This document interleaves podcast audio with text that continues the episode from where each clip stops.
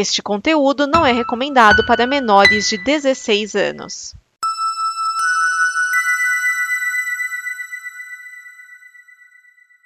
Obrigado por dar play neste programa. Em nome das pessoas que o fizeram, peço que você expresse sua opinião nos comentários e considere nos apoiar na campanha de apoio, seja no Apoia-se ou no PicPay. As informações e os comentários estão em nosso site comboconteúdo.com. Agora, fique com o programa. Dimensão Nova o programa com notícias e opiniões que chacoalham as dimensões.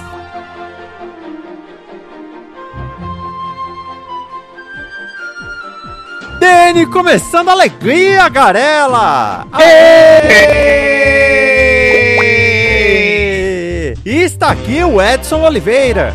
Isso! Está aqui o Márcio Neves. Agora eu tenho que policiar falar mais baixo.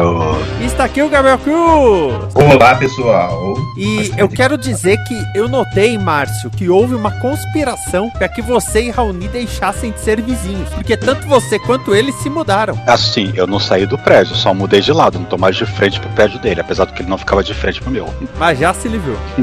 Olha! Estamos aqui, minha gente, voltando das férias. Não, eu tenho que confessar um negócio. A regra no DN é: a gente sai de férias em dezembro e volta lá pelo carnaval. Carnaval passou, aí um belo dia eu, bom, eu tenho que planejar pro DN voltar depois do carnaval. Então. Aí eu olhei pro calendário, eu, pera, o calendário já. O, o carnaval já foi? Então, depende. É, aqui, no, aqui no Rio a gente tá que nem o. que nem o, o, o café da manhã dos hobbits, né? Agora a gente vai ter o segundo carnaval, que vai ser em abril. Exato, os desfiles. É, pelo menos é depois da Páscoa, sabe? Assim, eu já achei que, pô, ok.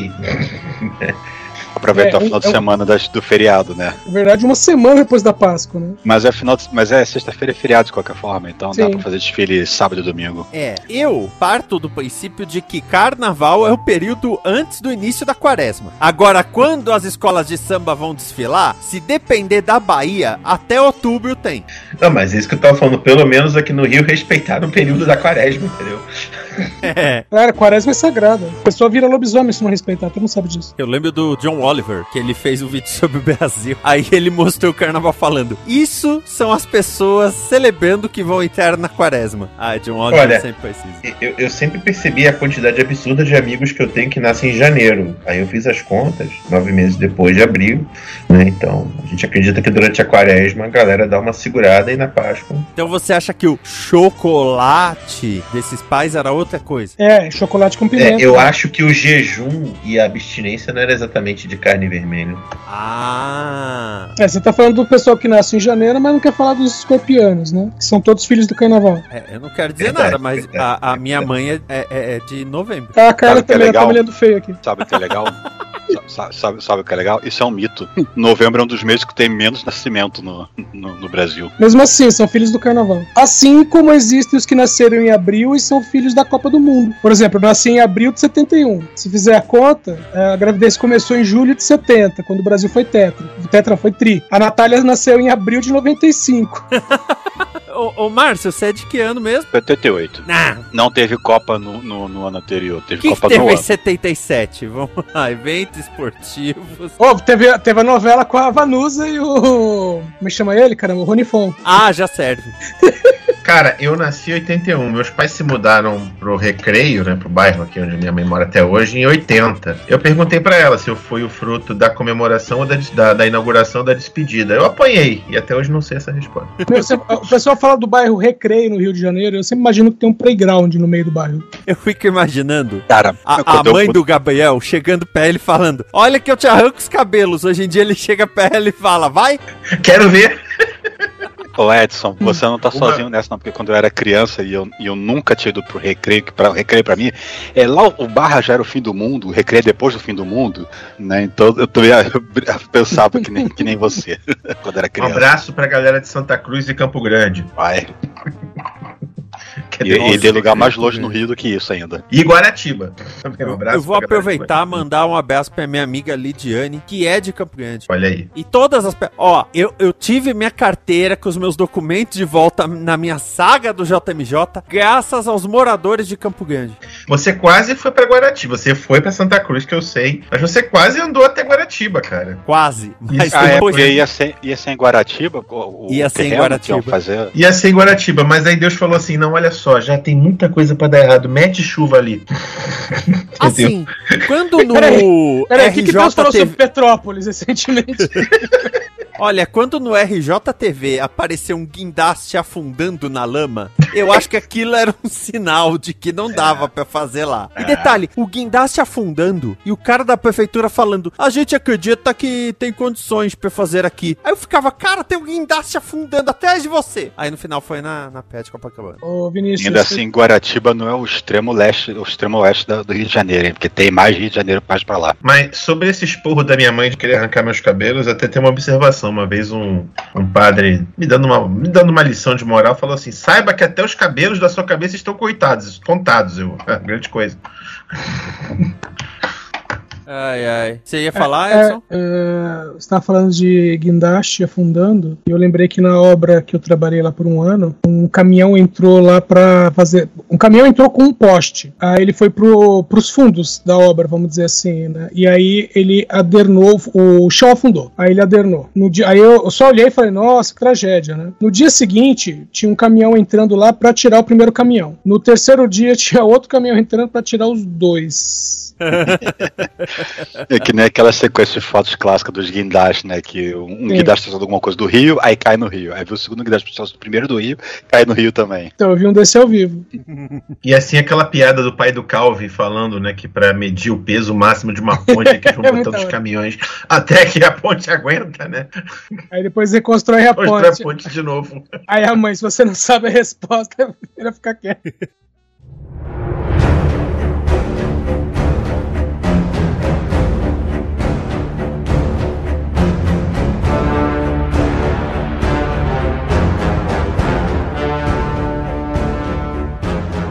Bom, gente, nós estamos aqui num clima mais leve para o nosso programa Minhas Férias. Lembrando dos tempos de escola em que a gente tinha que fazer uma redação, né? Minhas férias. A gente vai aqui em rodadas falar de coisas das nossas férias, né? Desse período entre dezembro e março, né? Que vivemos. Eu sempre lembrarei com carinho da redação que eu fiz com 11 anos de idade na quinta série, professora maldita. Não, ela pediu redação. Falei, beleza, fiz uma redação, entreguei. Aí todo mundo entregou, beleza, né? No- no- no- acho que uns dois dias depois, ela me chama, ah, tô corrigindo aqui as redações. Edson, vem cá. Eu fui. Aí ela pegou, entregou a minha redação, falou, eu quero que você leia pra classe. E aí eu pensei assim, pô, ela gostou da redação, eu vou usar isso aqui como exemplo pra classe. Isso já tinha acontecido antes, não com ela, em outras situações. Aí ela falou assim, lê a redação. Tá, beleza. Aí eu comecei a ler, aí ela, para, para, o que significa a palavra tal? Aí eu respondi, a palavra que tava na redação, que eu tinha acabado de ler. Aí ela, beleza, continua. Aí eu continuei. Ela, para, o que significa tal coisa? E aí eu respondi, ela continua, continuei. Para, o que significa tal coisa? Aí eu falei, professor, só tem algum problema? Ela, o jeito como você escreve não é de uma criança de 11 anos. Aí eu falei, eu leio pra caramba, eu escrevo pra caramba. Então ela pode perguntar pros meus antigos professores. Ela, ela fez um, tá bom, pode ir pro seu lugar. Ela só não tava acreditando que eu tinha escrito, então ela falou, ah, vou mandar ele ler. Se não foi ele que escreveu, ele vai no mínimo ler errado. Caralho. A gente fez amizade. Ao- Aos 11 anos eu também escrevi uma redação que me traumatizou na escola. Veja você.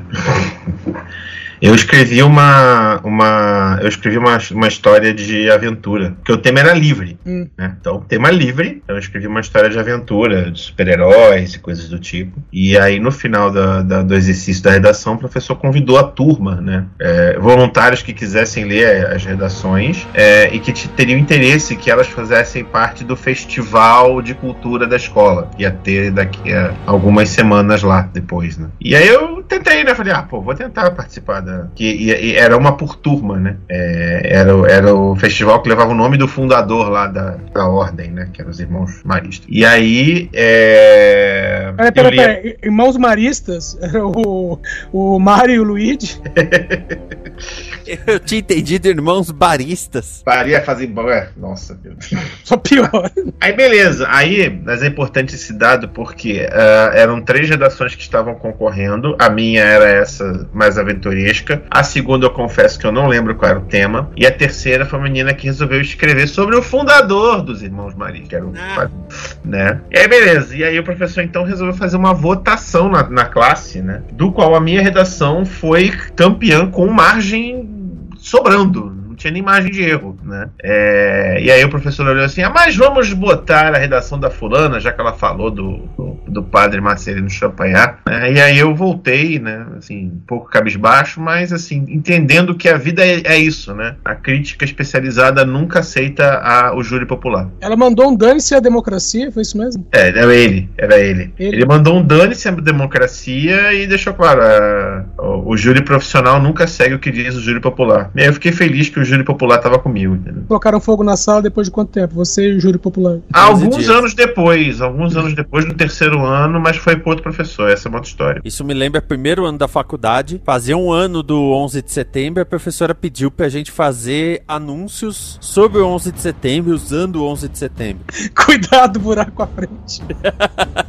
Aí, aí, beleza. É, quando ela foi falar o resultado, porque ela ia pegar os anúncios, levar para os outros professores de publicidade e haveria uma votação. E quando ela voltou, no, uma, duas semanas depois, ela, olha, houve a votação e o mais votado para melhor é o do fulaninho, porque usou aí o conjunto de cores e não sei o que. Mas o do Esquias foi o que fez três professores chorarem, todo mundo ficou arrepiado. Por quê? Porque o meu tinha foto dos destroços e uma cartinha escrita como letra de criança. Papai Noel, todo ano eu lhe peço presente, mas esse ano eu lhe peço meu papai de volta. Isso foi bruto. Tem, tem professor que até hoje, quando eu encontro, ele comentou, e aquele do 11 de setembro, hein? Meu, triste é seus professores acreditarem em Papai Noel, né? Que eles choraram porque tinha uma cartinha pro Papai Noel. Acontece. Fora isso. Fora isso, aposto que votaram no Bolsonaro. Bom, nós vamos fazer a nossa minhas férias em rodadas. Na primeira rodada, cada um de nós vai indicar um filme. Um filme que é, possa ter assistido aí nesse período de férias. A gente basicamente ficou o verão todo sem gravar. Agora que eu percebi. Quais são as férias do DN? O verão. A gente não gravou no verão, básico. Nós vamos fazer por ordem alfabética para sermos justos. Não é justo, sempre começa comigo. Então, Edson, que filme você indica? Cara, eu vou indicar um filme que ele é de 2020. Eu cheguei a comentar rapidamente sobre ele no DN Premiers, ou num dos DNs, não lembro agora. Mas é um filme de 2020 e é o único filme dirigido pela Hale Berry. Eu tô falando de Ferida, ou Bruised, em que a Hale Berry, ela interpreta uma, vamos dizer assim, é uma espécie de rock lutador, em que ela faz uma lutadora de MMA, em que ela vive a seguinte situação. Ela estava na primeira luta dela, vamos dizer assim, pelo UFC, né? Porque ela era uma lutadora de circuitos menores. Isso é apresentado durante o filme. Ah, e ela estava na primeira luta dela pelo UFC, tá? tipo assim, ah, a primeira luta dela na, na, na Grande Liga. E no intervalo entre o primeiro e o segundo round, ela desistiu da luta, ela surtou e desistiu da luta. Tudo bem, ela tinha apanhado. Só que todo mundo dizia que ela teria como se recuperar, sabe? Ela teria condições de se recuperar. Só que ela só surtou e fugiu. E isso, né, dentro do filme, faz alguns anos. Né? E aí a situação é, ela tem um filho pequeno que não vive com ela porque a justiça não permite, e ela vive uma, vamos dizer assim, uma relação muito tóxica com o treinador dela. É, e é um cara que ele pega ela e coloca em, em lutas, assim, sabe, tipo boteco, coloca ela, em- ela em lutas em que ela é, às vezes tem condição de lutar, às vezes não tem, mas o importante é ele ganhar o dele, né, e dane-se ela. Então ela tá, ela tá nessa espiral autodestrutiva até que ela conhece uma outra treinadora, sabe? E é tipo assim, uma treinadora zen. E essa treinadora zen meio que ajuda ela a subir os degraus, voltar e prepara para ela uma luta profissional. Então a, a trajetória do filme é essa. Agora, o, o que tem interessante nesse filme é as lutas. Porque tanto a parte de treinamento quanto a parte de luta, é, eles realmente, sabe, não é aquela coisa que, por exemplo, o Rock Balboa mesmo, que o, o outro sempre baixa a guarda na hora de tomar porrada, sabe? A, a coreografia de luta desse filme tá bem realista, sabe? E dá a impressão, como a Hale Berry mesmo que dirigiu e ela protagoniza, dá a entender que foi ela que fez questão disso, entendeu? Então, ah, o que você vê de luta ali tá bem realista, bem realizado. E também a, a- a- vamos dizer assim, como falei, nessa esse comeback dela, né? Ele, é, vamos dizer assim, é, faz sentido, entendeu? Ela tem nesse comeback ela tem altos e baixos, não é aquele que o cara fala assim, não, agora vou dar a volta por cima e simplesmente né, é, é ladeira acima, pronto, acabou. Não, ela tem altos e baixos, tem uma hora que ela quer desistir, ela quer voltar, ah, o, o treinador barra namorado dela continua enchendo o saco, sabe? Então é, é um filme bacana, ele é bem conduzido, né, é, por ser o primeiro trabalho dela como diretora. Tem uma falha aqui, outra, outra ali na, na- na direção, mas é, é um filme bem bacana e, além de ser um filme de luta, é um, um excelente drama familiar. E ele tá onde? Se eu não me engano, tá na Netflix. Eu até vou dar uma checada, porque se eu não me engano, eu não assisti ele na Netflix. Que não tava lá ainda. Sim, está na Netflix. Joia. Eu já coloco na minha lista. Gabriel Cruz. Indicar um filme de 1985. E qual é o gênero desse filme que eu vou indicar, Edson? Animação. Muito que é gênero. É, é. Muito bem, muito bem. É, em- Bom, o filme é de 85. Se fosse o Premiere, seria também o filme francês obrigatório da semana, talvez.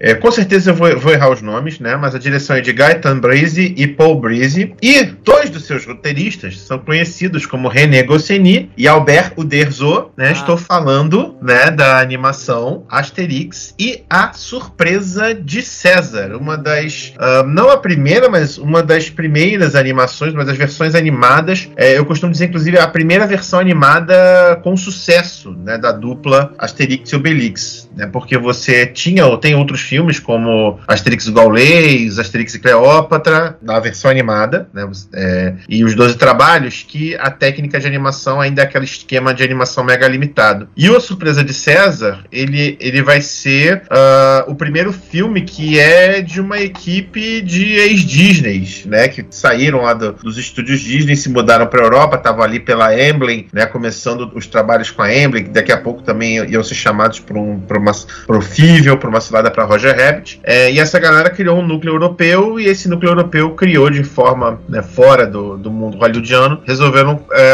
a- a investir numa produção mais bem animada de Asterix. Então, Surpresa de César é o primeiro filme que tem essa pegada mais eh, de animação mais clássica, mais fluida, né? E é uma é um mix de dois álbuns, né? Que costumava também ser uma ah, isso também às vezes é um, é um, é um, é um hábito do- dos filmes do Asterix de, de, ou de não seguir um álbum só, né? E, e o- os roteiristas misturarem as histórias equivalentes a dois álbuns. Aqui no caso é o Asterix Gladiador e o Asterix Legionário, né? Então a história é, começa justamente na nossa na nossa aldeia gaulesa, né? Que está sempre resistindo ao invasor. Ah, uma das fortificações romanas recebe ah, um novo legionário que quer aparecer, e esse legionário acaba sequestrando um- uma, uma aldeã, que é a Falbalá, ao qual Obelix é apaixonado, e seu noivo, Tragicomix, né, que é filho de um chefe vizinho ali da aldeia. E então Asterix e Obelix vão correr atrás do, do para resgatar eles. Só que o, o, o casal vai parar no norte da África, e eles vão para o norte da África, eles se alistam na Legião Estrangeira de Roma, é, vão para a África e terminam, inclusive, numa grande aventura lá dentro do Coliseu, é, como gladiadores. né? E o filme ele tem, uma, tem, ele tem a pegada muito boa do, do, do Goscinny, né? Eu costumo dizer que o quem lê Asterix, né, sabe que tem a fase que até o até Asterix entre os belgas, né, que, Gossi- que são escritas pelo Goscinny e a partir daí só o Derzo assume, né, até que agora que surgiu aí essa nova, eita,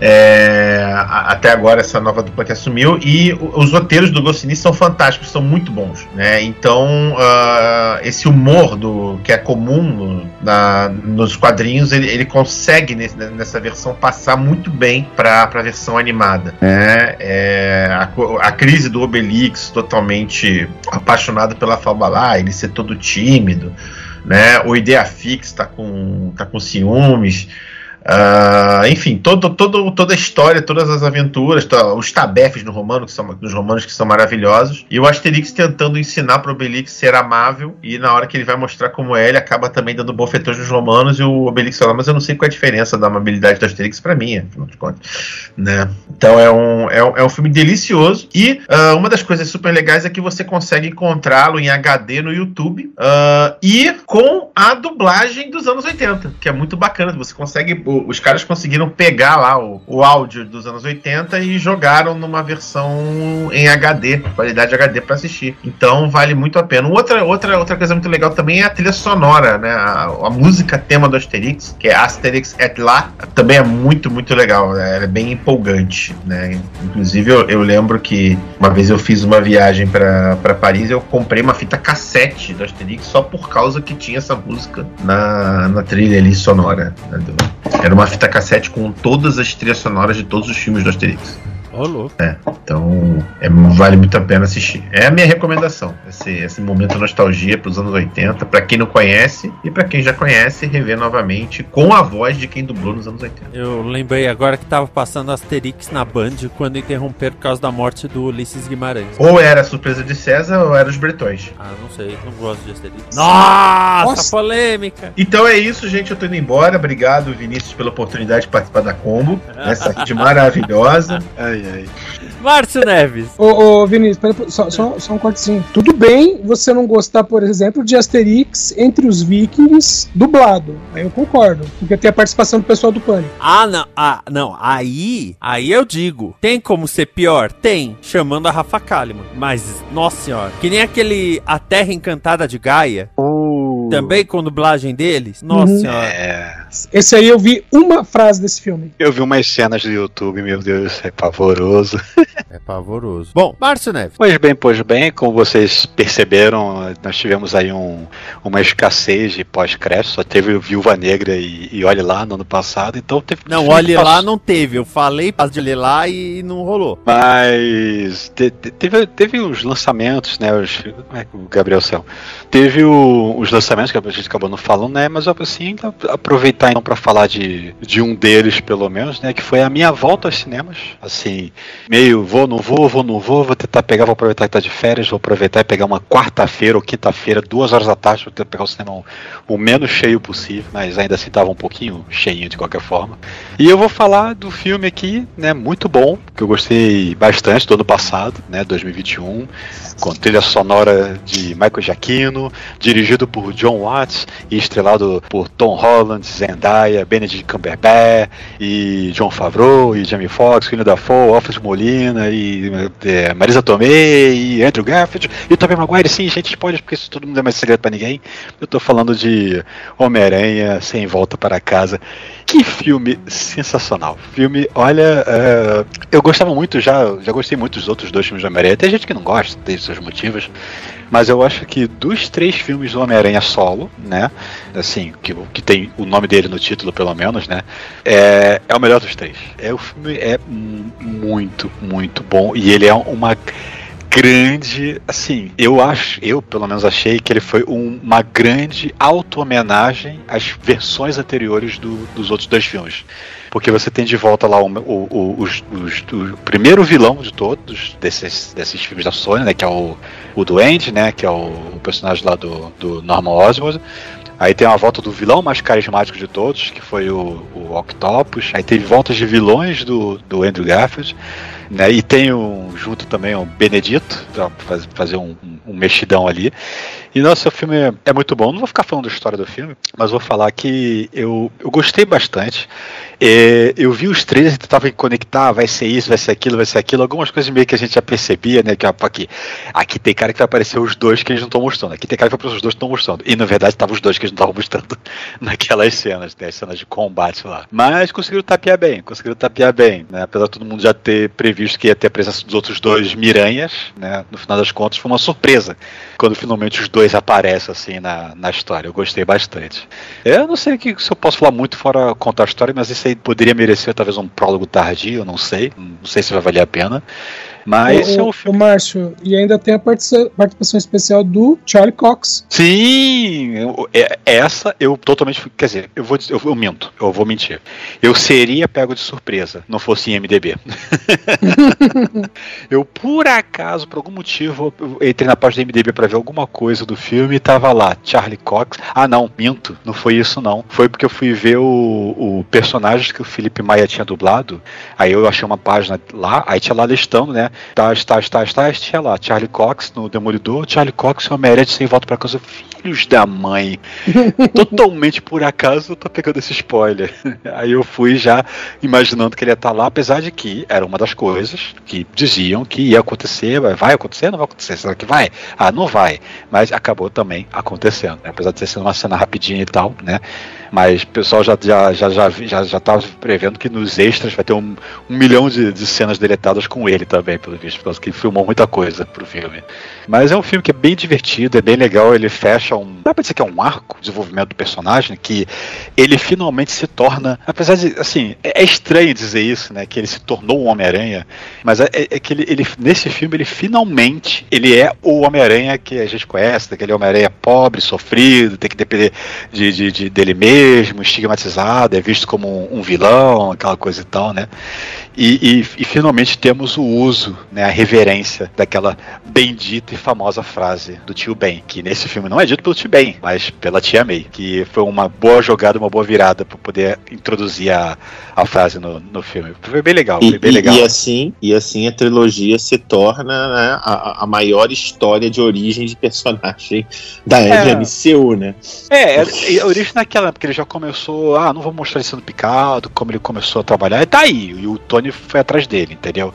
A gente foi vendo o desenrolar pra ele efetivamente se tornar o, o, o herói da vizinhança e o cara fugindo tendo que vender fotos dele mesmo pra poder se sustentar, imagino eu. Mas assim, uma coisa que é vale se destacar, né, é que esse filme ele, ele, ele, ele, ele tá muito, muito, ou melhor, ele é melhor, ele vai estar muito, muito, muito amarrado, abraçado de mãos dadas com o Doutor Estranho no Multiverso da Loucura. Tanto que, originalmente, era pro filme sair ao contrário. Era pra sair o, o Doutor Estranho primeiro, fazendo as loucuras de multiverso, para depois virar gancho, alguma coisa assim, pra, pra história do Homem-Aranha. Aí, como eles tiveram que inverter os lançamentos, eles tiveram que meio que refazer parte dos roteiros pra poder fazer as coisas se, se encaixarem. Mas assim, só vendo os dois filmes pra ver como é que eles poderiam funcionar ao contrário, mas eu acho que funcionou bem, do jeito que eles fizeram. Se era pra ser diferente, funcionou bem do jeito que eles fizeram. E eu tinha aquele medo de que, pô, tem tanto vilão, isso vai- não vai dar certo. E olha, no final das contas, até que deu certo. Eles fizeram certo, eles não tentaram dividir o foco com muitos vilões, não. Esses vilões são bucha. O que interessa mesmo é esse cara aqui. E ponto. Sim, tomaram a melhor decisão. Eu, durante essas férias, eu estou passando por, que- por um pequeno problema, porque assim, a pessoa quer dormir cedo, né? Tirando, é claro, quando tem gravação do DN, a pessoa quer dormir cedo. Mas ela é impedida porque ela assiste Big Brother. Aí ou ela assiste Big Brother, ou ela vai dormir cedo. Eu durmo cedo. Né? Então, assim, não tem muito. É, só que teve um dia que não só o Big Brother não ajudou, mas a tela quente não ajudou. Porque trouxe esse filme e eu acabei assistindo o filme inteiro. Peraí, eu gostei peraí. Do filme. De- de- deixa eu ver se eu adivinho qual foi o filme. Po- Posso, eu não sei o nome do filme, mas posso falar pra ver se tá certo? Pode? O filme do Momoa. Não, Ah, tá bom. não. Do Momoa. Esse filme é de 2018, dirigido por John M. Chu. No filme estão Constance Wu, Henry Goldling, Gemma Chan, Lisa Lu, Aquafina, é assim que fala, né? Isso. É. Ken Jeong e Michelle Yeoh. Eu estou falando de Crazy Rich Asians ou Podres de Ricos. Que é sobre o cara vi esse filme. ele ele começa um relacionamento com uma mulher sino-americana. A mãe dela é chinesa e migrou para os Estados Unidos. E aí eles estão nos Estados Unidos. Aí ele fala: Olha, é, vai ter o casamento lá do, do meu primo, acho que era do primo. E nisso a gente vai lá, eu já aproveito e apresento você pra minha mãe e pra minha avó. Ele só esqueceu de falar que ele é da família mais rica de Taiwan. E quase todo o elenco, acho que todo o elenco é asiático. É, Não- na, na- na época do Danny, do Danny Sony Premieres, que a gente falou desse filme, eu cheguei a comentar que eu fui procurar de onde era cada um, e é mais ou menos assim, ah, a família é chinesa, mas não tem um chinês no filme. É. São todos de origem Ah. asiática, mas A não tem Michelle. Yeoh é nascida na Malásia. Exatamente. Mas, Então, A não tem- Aquafina é americana. A Aquafina americana. É, então, é, todos são de origem asiática, mas não necessariamente nasceram na Ásia. Sim. Mas são de descendência, né? Tem essa. É tem tipo esse ponto. Mulan, com, com, com tirando a protagonista, propriamente dita, e acho que o interessezinho dela é, é tudo sino-americano, ou gente que nem tem muita cara. Esse cara nem é chinês, tipo o vilão lá. Mas, mas o vilão não é pra ser chinês mesmo, então tudo bem. O, o filme, quando ele estreou nos Estados Unidos, ele foi um estouro, ele custou 30 milhões e fez 238. E na época eu não dei bola, não fui atrás e tal. Mas eu tenho que dizer que filme divertido e bonito. É claro Vou que a contar pra trama. você que, rapidinho, quando eu vi as primeiras imagens assim do filme, especialmente no Oscar, né, que eu tava apresentando, assim, tá concorrendo, não sei o que, e eu não conhecia nada do filme. Eu achava, sinceramente, que era uma produção chinesa. E depois que eu fui ver, não, é só o elenco que é, é asiático, né, por assim dizer. Uhum. Sim, ah, o, o ponto é que a trama é uma trama bem básica. O, o rapaz vai apresentar a moça pra sua família e a família não a aprova. Mas é muito bacana, muito bem feito. É, a Constance Wu ganhou um destaque maior em Hollywood depois desse filme e merecido, porque ela tá. Aliás, é, é incrível, né? A Constance Wu atualmente tem 40 anos. Ela fez uma série por seis temporadas em que ela era mãe de três filhos. E no filme, ela é uma professora com cerca dos seus 30 anos. É Atriz normal, é só, é só ver a Tati que quebra o barraco, velho. Não tem nenhum problema nisso. Então, olha, uh, Podres de Ricos, ou Crazy Rich Asians, tá só pra aluguel. Eu achei no Amazon Prime Video em aluguel, 8 reais. Ou seja, eles querem que faturar até agora, né? Mas eu acho que a Globo logo vai, vai repetir esse filme, porque a Globo anunciou que vai passar mil filmes este ano! É, ela, ela só esqueceu de comentar que meu Mavaldo favorito 2 deve passar umas oito vezes. E o filme, espera aí, cinco filmes na semana, seis com a tela quente, sete com temperatura máxima, oito com... Ainda tem Supercine? Tem. Oito com Supercine, mais um, dois filmes na madrugada, mais dez filmes, 18 filmes. Em 50 semanas não dá. Veja, foi o que eles anunciaram, cara. Corujão, né, gente? Eu, eu não vou conferir, né? Eu não vou Tem que conferir. espremer muito. É, é, calcula que vai ser 20 filmes por semana, basicamente. Tem Corujão, sessão de gala, É, Cinemaço. Ah, é, o domingo depois da temperatura máxima, tem uma, Não, isso eu já tem, uma contei. tem uma sessão de sábado também à tarde, antes do. Antes do. Tá passando filme às tardes. Eu, eu não vejo televisão, cara. Tanto que Tá. o próximo É, é, lá na frente vai ser problema pra mim. tarde de sábado, é, tem a sessão de sábado antes do Caldeirão, que é. Eu, eu falo que é a versão formatinho dos filmes. Que eles passam, tipo, Karate Kid em uma hora e dez. E não se esqueçam de Charles Bronson no domingo maior. É, então, tem o Domingo Maior, mas E depois pode do Domingo não- Maior tem o Cinemaço, que é só de filme É. de ação. É, e acho pode, dá- acho- n- pode não ser com Charles Bronson, mas sempre será com Charles Bronson no meu coração. é, dá, dá, dá pra somar 20 filmes numa semana e fazer mil num ano. Vai sair apertado, mas vai, vai dar, né? É, não, não, não diz que seriam mil filmes únicos.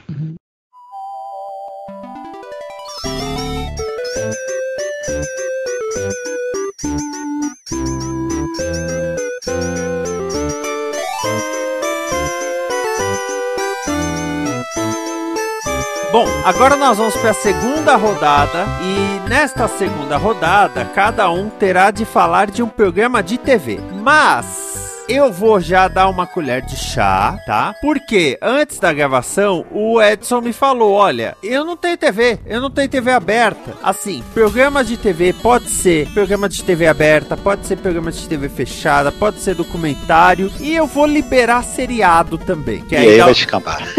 mas eu peço que deem preferência para programas que não sejam séries, até porque seriado a gente acabou de encerrar, né? O, a É. equipe avalia. É.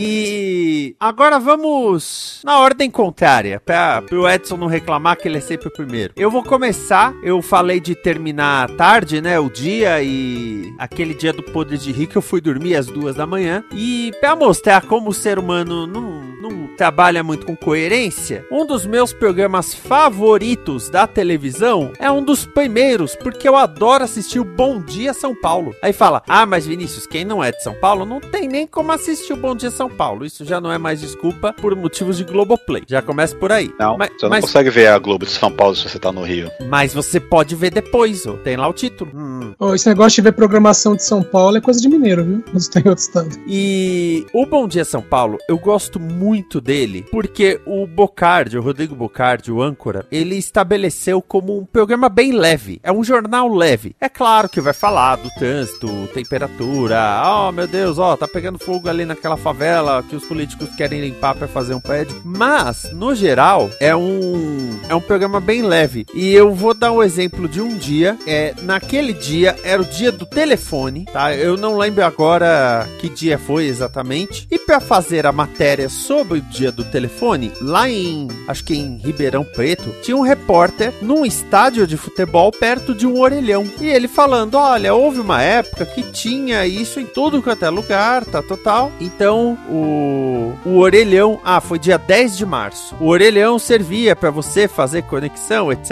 etc. Enfim, ele deu uma explicaçãozinha. Quando ele terminou a explicação dele, o orelhão tocou. Aí ele foi atender. E a- o, o nome dele é André Modesto. Aí a pessoa do outro lado falou assim: Oi, eu quero falar com André Modesto. Aí ele, ah, aqui é o André Modesto, mas tipo, sem entender, né? Aí a câmera, a, a tela divide e mostra que quem tinha ligado pro orelhão era o cara do setor de esportes do jornal, porque ele tinha o número do orelhão e ele ligou pra sacanear. É uma coisa que na época pouca gente se ligava. Os orelhões recebiam chamadas. Eles tinham números. Sim, sim. Quer dizer, nem todos. Cara, quanto a isso, tem um episódio fantástico que uma vez eu tava. Eu, eu tava ali em Copacabana, aí eu saí do metrô, entrou aí eu peguei o orelhão ali na frente da Arco Verde e liguei pra. Na época, minha namorada, hoje minha esposa, né? E aí ela não atendeu. E eu liguei pro celular dela. Aí eu desliguei, fui fazer o que eu tinha pra fazer em Copacabana. E aí na volta, né? Quando eu tava voltando pro, pra pegar o metrô pra voltar pra casa, é, o telefone tava do- da, da praça tava tocando o orelhão, o que eu tinha ali usado. E eu pensei, não, não é possível, será? E aí eu atendi, aí era a Carol falando, oi amor, tudo bem? Eu falei, tudo, que número é esse que você tá falando? Eu falei, então, é, esse é um orelhão, você acabou de ligar pra, pra, pra, pra praça da Cardióco Verde, por acaso eu tava passando aqui na frente, e eu peguei o telefone. Olha. É, e, e nesse mesmo dia já teve o, o comentário do, do orelhão. E aí foram mostrar que tinha uma estação de, de metrô, uma estação acho que da CPTM, com muitas aranhas. E aranhas muito grandes. Tinha, mostrou uma aranha que é do tamanho do ring light que eu tô usando agora. Aí beleza, mostrou as aranhas. Ah, o que, que a CPTM vai fazer? Ah, não pode matar as aranhas, né? Enfim. Aí corta E, e- e bombardear elas com radiação pode? Olha, pelo tamanho delas, acho que isso já aconteceu. Aí, no, no momento seguinte, foi falar: Ah, e a linha tal da, da CPTM está com problemas. O fulano está na plataforma da, da estação Guaianazes. Aí ele mora: Olha, Bocardi, do jeito que tal tem aqui, nem aranha entra, hein? tipo, não tem como você não rir. Tudo bem que existe o contraponto de que logo em seguida vem o Bom Dia Brasil, que apesar de ter Carol Barcelos, essa deusa na Terra, é o noticiário mais deprê de todos. Acho que o da Atena, mostrando uma pessoa decapitada, não consegue ser tão deprê quanto o Bom Dia Brasil. Mas o, o Bom Dia Não, São Paulo não. é muito divertido. Tem uma coisa mais deprê que é o apresentador do, do SBT, que além do programa ser deprimente, o cara ainda é ruim. Ai, é, é, veja. Ou a Record com aquele monte de vendedor de carro usado apresentando noticiário. É fogo, fogo. Mas, olha, bom dia São Paulo. É, é, que nem hoje, no dia dessa gravação, no dia seguinte eu vou acordar cedo, né? E infelizmente eu não vou poder ver o Bom Dia São Paulo, porque o Bom Dia São Paulo começa às 6 horas da manhã. Eu já vou ter que ir pra igreja nesse horário. Mas pense nisso, você pode ver mais tarde no Globoplay. Exatamente! Você, você terminou com a namorada de novo, né, Vinícius? Olha bem. Qual que é a relação? Tá assistindo o Bom Dia São Paulo no Globoplay atrasado? Não, não eu, não, eu não assisto. Foi, foi bom gancho, mas eu não assisto depois, não. Noticiário, se você não vê na hora, tirando uma ou outra coisa esporádica, eu não vejo porquê. Nem noticiário político você pode ver muito depois. É? Eu, eu- eu já Qual vi. é o, qual é o bordão da, da, da, da, da, da Band mesmo? Em 20 minutos tudo pode mudar, é isso? Cara, o, o bordão era em em 20 minutos tudo pode mudar, e agora eles mudaram que é em um segundo tudo pode segundo. mudar. Não, mas agora mudou o nome da emissora, né? É Fafi Ah, é. Não, Agora é Fafi Siqueira Siqueira TV. não, que esse é o slogan da Band News. Em 20 minutos. Que eles faziam blocos de 20 minutos. E aí eles falavam, em 20 minutos tudo pode mudar. Nossa, mas aquilo pra- foi muito bom. Em um segundo. Fafi Siqueira é o novo nome da Band. Aí a Band mudou o nome pra Fafi Siqueira TV. Não, e teve um cara que ele fez logo em seguida, assim que alguém, assim que colocaram Fafi Siqueira no novo nome da, da Band, alguém mandou o logo da Band escrito Fafi Siqueira embaixo. é, muito bom. Márcio Neves. Então, eu tô quase no mesmo barco do Edson, que eu não vejo televisão. Aliás, minto. Eu, ve, eu atualmente vejo um pouco de televisão. Basicamente, uma coisa só. Hum. Não é nem, nem uma coisa assim pra recomendar ou desrecomendar, é mais pra comentar que é o que eu tenho visto com uma certa regularidade. Acredite ou não vocês, eu estou vendo o Big Brother Brasil. Oh! Oh. Olha, É, é- é que quem te viu, quem te vê, eu eu, eu, eu, eu- eu confesso que lá nas primeiras edições tinha aquela curiosidade, a gente pegava vendo, eu, minha mãe, minha irmã, meu, meu pai estava trabalhando então nesse horário. Ele chegava tarde em casa. E eu já tinha chegado, já, geralmente, nos primeiros anos pelo menos, eu ainda chegava cedo em casa, não, não chegava meia-noite, uma hora do trabalho. Aí até vi aqui ali, mas eu depois larguei mão, né? Porque isso aí não, é, não, é- não me interessa, não. Mas aí, sei lá, mudou um pouco esse negócio de ter é, gente famosa com gente anônima. E teve o lance da Carol com K no ano passado, que aí ficava eu e minha esposa, é, liga do Big Brother, liga do Big Brother, pra, pra ser a petição. Aí esse ano acabou não sendo de muito diferente, né? Acabou, ah, pela curiosidade do ano anterior, vamos ver esse ano de novo, né? E a gente vai vendo, apesar de que esse ano tá uma tragédia, né? O programa tá chato.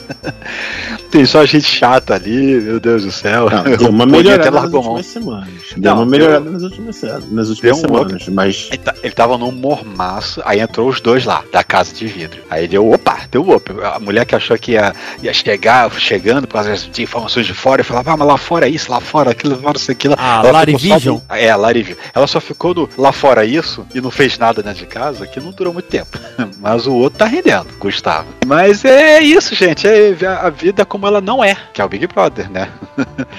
que é um. O, o- e, e- e pior, pior. Teve uma coisa que favoreceu a essa desgraça ainda mais. A minha mãe ela assina o Globoplay e ela compartilhou comigo, com um membro da família, porque a Globoplay tem isso, né? De você adiciona até três ou quatro familiares, se não me engano, e, eles, e a assinatura pai, vamos dizer assim, mestre, é, distribui o, o- como assinatura para as subcontas, né? Por exemplo, que é, que é então eu e minha irmã, no caso, como subcontas, né? E acabou o Big Brother no, na, na, na TV, minha esposa, bota o Globoplay na TV. Aí, porque a TV tem um aplicativo, né? Bota o Globoplay, vamos ver na, na casa. Ah, tá bom. Tá assim, cara, tá assim. É só de noite, é só antes de dormir mesmo, né? Mas né, esse é, é o que eu tenho visto em TV. Big Brother, vejam vocês. O, o que eu falo é que o Big Brother é um experimento social interessante, porque em alguns momentos eles estão numa situação que é numa casa, tipo, ou acabou de comer, tem que lavar a louça, tem que varrer a cozinha, essas coisas. Aí, tipo, você tá varrendo a cozinha, aí de repente vem o aviso de que o líder tem que ir para o almoço do líder patrocinado por um amaciante, que é um negócio que não me cabe assim. Você vai ter uma refeição Sim, com tem tudo te momentos. lembrando um amaciante de roupa. É, não é muito apetitoso, né? não, é, no primeira semana teve lá a gafe lá, acho que foi o. Acho que foi o. Acho que foi o. O, o Arthur, não foi o Arthur ou foi o Pedro? Se foi o Sc- o Scooby? Não sei agora quem, quem foi que deu aquela mancada. Vamos pegar o Uber. Ui, não, é 99. Por causa que é o patrocinador do almoço lá do, do, do anjo, né? Ah, ah, não, e ah, te- te- te- te- teve coisa, teve coisa assim que foi de. Opa, peraí, o que tá acontecendo? A desistência do Abravanel. Eu tava em casa, eu tava de férias, que tava em época, na semana de, de- de- meio de mudança ainda, né? Eu tava, é, ta- ta- tava em casa, foi. Não sei nem se foi isso pela semana, foi, foi no domingo? Foi no domingo. Foi no domingo, então eu tava em casa não por causa que era festa, era por causa que era domingo mesmo. Eu tava vendo o Twitter, tava rolando, ah, você a Bravanel, desiste, aperta o botão, pô, tá, tu fica sabendo. Aí quando eu fiquei sabendo, isso aconteceu, sei lá, tem 10 minutos. Eu, peraí, Ângela, Ângela, acabou de sair o a Bravanel, você quer, liga o Google Play. A gente ligou o Google Play, né, ficou, ficou vendo lá os- as coisas acontecendo, o pessoal ainda tentando entender o que tava acontecendo, e tava rolando o almoço lá na, na- do Anjo, no, no- na, na- que é afastado da casa principal, né? Quatro que estavam lá não estavam sabendo de nada. E a gente, peraí, será que avisaram o pessoal lá dentro? Não, não avisaram. Por causa que. E, e ficou lá uma hora os caras lá dentro. Aí quando eles finalmente saem E eu não tô entendendo nada, o pessoal tanto com a mão na cabeça, dizendo, ai meu Deus, tá acontecendo, tá acontecendo, e revelando as. as foi, foi, foi, foi interessante poder aproveitar o Globoplay pra poder ver esse desenrolar ao vivo das situações. E eu acho interessante que pra quem tava na casa, o Thiago Abravanel se matou. É, né? Porque da, da forma como foi, né? O. Não, ai, por que que ele fez isso? Ai, se eu tivesse falado com ele. Não, é, o, o mais sensacional, porque assim, o bonito foi o, foi, foi o clima, o clima de a dramaticidade que ele, que ele, que ele, que ele, que ele botou pra cena, né? Ele esperou uma hora que tava todo mundo dormindo, Ou abriu lá a- o vidro do botão, ficou olhando pro botão, olhava pras pessoas, olhava pro da casa. É, É, ele fez discursos quase no- no- na festa do- da noite anterior, né? No sábado. É, fez um. Ele meio quase que fez um- uma despedida Uhum. pra, pra- pra cada um, assim, né? Falando pra cada um. E aí foi muito louco que ele aperta o botão, toca o negócio, as pessoas vão acordando, olhando pra ele, fechando a porta do confessionário, né? É, o E Eli é o que tava mais o Eli- perto ali. Ele E falou o assim: Eli solta um Tiago! É bem suicídio mesmo, né? Cara, se alguém, se alguém botasse o, se alguém botasse aquela música do Yoga quando ele per- quando ele morria lá pro Camus, né? Porque é muito Seiya! Shiryu! Foi muito Thiago! E pá, vai fora. É, Mas ficou assim- muito clima de, de suicídio. É, agora essa saída do Thiago virou, virou as coisas ali e desagradou muito o Boninho, né? Por causa que o Thiago se convidou, assim, me chama, me chama pra casa.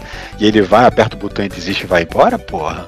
Aí, aí o pessoal tá, tá falando, pô, que injusto ele da abertura. Pô, mas o cara ele, se, ele pediu pra entrar e ele desista, não, tem que merecer mesmo é, ficar mais abertura, não. Pra Agora, quê? o que eu adorei foi o meme, porque ele saiu com a mesma roupa que ele entrou, né? Então fizeram o Sim. meme dele apertando o botão, abrindo a porta do confessionário. Quando ele fecha a porta do confessionário, ele tá abrindo a porta da- do, do Big Brother, entrando de e, novo. e ele entrou, e ele entrou fazer aquela cara de surpresa, meu Deus, onde é que eu estou? O que tá acontecendo, né? Casa muito, muito, muito bem. Ai, ai. Não, é, eu, eu curti foi um meme que botaram o, o peão do baú da felicidade no lugar do botão. Aquilo foi maravilhoso. Bom, ele gira, na- ele girava na abertura do BBB. Fizeram um meme, fizeram o, o peão da casa própria dele girando na abertura, logo no início. Enfim, teve, teve seus momentos esse Big Brother. E, tá- e tá tendo um aqui e ali, né? Então agora a gente tá, tá vendo o, o, o, o- a eliminação contínua do, daquele quarto Lollipop, né? Que Lolliflop, como o pessoal chama, né? Se bobear, no momento que vocês estiverem ouvindo, ouvindo isso, já deve ter uma pessoa só naquele, naquele quarto, se tanto. Porque o negócio tá esvaindo, tá saindo, tá sumindo. É, e uma coisa interessante, no começo, bom, a casa do Big Brother esse ano tá toda colorida, dá até dor de cabeça. Pô, mas aqueles quartos da- da- é, é uma cacofonia visual que, pelo amor de Deus, né? o, o cenário virtual do Tadeu Schmidt, que aliás, primeiro ano do Tadeu Schmidt, né? Ou como o Rick editor chama Dimitri, eu não sei porque ele chama de Dimitri. É, o cenário dele virtual também tava tão colorido que acho que nas duas primeiras semanas ele só vestiu preto. Porque senão podia dar. Podia ter. Não, não mas eh, o fundo seria verde ou, azul, sei lá, se fosse o caso. Não, mas E- assim, e- de qualquer maneira deram uma amansada nas cores. E o cenário não é 100% virtual, ele tem inserções virtuais por cima do fundo, mas o cenário é real onde ele tá. O chão, né? É, não sei. O chão, só se for. Que, aliás, teve até o lance do, do bonequinho malvado pegando o, o, o Tadeu É. pela perna. É, eu vi isso. Que é uma, uma brincadeirinha. Agora é aquilo, né? O, eu não sei se vocês assistiram. O UOL fez um documentário sobre os primeiros reality shows. E Não, não. Primeiros, primeiros, antes, Primeiros, antes- primeiros. O primeiro Casa dos Artistas, primeiro Big Brother, primeiro No Limite. Ah, De- tá, os primeiros de- de- desses que a gente conhece aqui no Brasil. Isso. Alexandre Frota Edições. pulando muro, gente. Saudade. Que é um Então. mito, isso não aconteceu. Então, entrevistaram o Frota, entrevistaram o, o Supla, Zé Camargo. E o Frota, ele fala muito tranquilamente assim: ele fala, gente, esses, ah, por exemplo, ah, agora, nesse momento tá rolando PowerPoint pra explicar como vai ser o paredão. Que agora, quando o Tadeu explica, tem que ter uma apresentação de cinco slides de PowerPoint pra gente entender como é que funciona o paredão. Paredão ou prova do líder? Tudo, né? Prova do líder, Ah, você tá falando do anjo. genérico? Pensei que tá falando de agora, tá passando na TV. Porque Não, tá tá pa- passando Big É o que tá passando na TV agora. Ah, tá. Que até eu perdi a linha de raciocínio que apareceu aqui. Uhum. Eu, sério, eu perdi a linha de raciocínio. Eu ia falar. Pior que eu me perdi também. Você tava falando da necessidade de explicação, você tava falando dos primeiros, dos primeiros reality Ah, shows. sim. Aí o, o, o Feota, ele falou, gente, esses realities, principalmente A Fazenda, Big Brother, que eles precisam de pessoas ligeiramente famosas, ele falou bem assim, gente, não se engana. Esse pessoal não vai pro dinheiro, né, por um milhão e meio, mas eles não, não vão lá porque eles estão bem. Eles vão lá porque eles precisam furar alguma bolha. Sim. Aí poucos dias depois que saiu essa entrevista, anunciaram os participantes do BBB e tem Linda Quebrada, que queira ou não, no ciclo LGBT de São Paulo ela é forte, mas fora disso não. Jade É. Picon, Jade Picon tem, sei lá, 20 milhões de seguidores, mas É, fora do mundinho jovem, eu, eu não conhecia Jade Picon. É, me, me surpreende eu. é- ela ser VIP e assim, não faço ideia de quem seja. Então, ela é que nem a VTube ano passado. A VTube tinha acho que 10 milhões no, no canal do YouTube dela. Eu nunca tinha ouvido falar da VTube. Porque eu não sou o público-alvo, né? A, a VTube já por causa que ela é aquela da, da- do incidente do, do cuspe no gato. Ah, é, tem isso, né? Tem isso. Mas tem a, a Bruna, que invadiu a, a- a invasora, que ninguém sabe quem ela é na casa, né? Ah, é. O pessoal fazia memes assim, gente, tem, chamaram a polícia porque tem uma invasora aqui na, na casa do Big Brother. Você vai lá, Bruna. Não, o pessoal falando, nossa, que paredão estranho, não saiu ninguém. ai, ai. Gabriel Cruz. É um programa. Bom, o que eu vou falar é um programa que meio que se renovou esse ano com a dança das cadeiras gerada pelo Faustão, né? O, o, o- o movimento Faustão. Aliás, não foi esse ano, foi ano passado já. É, Sim, mas é o- Faustão começou na Band este ano. Sim, mas, eu- mas graças à dança das cadeiras, eu tô- eu estou falando desse programa que é o Caldeirão, Ah, sim. né? Que eu vi pouquíssimo. com o Marcos Mion. Cara, o, o- é, o Domingão do Faustão virou o caldeirão do Hulk, né? É, e o, o caldeirão do, do Marcos Mion virou um negócio, cara, assim, é.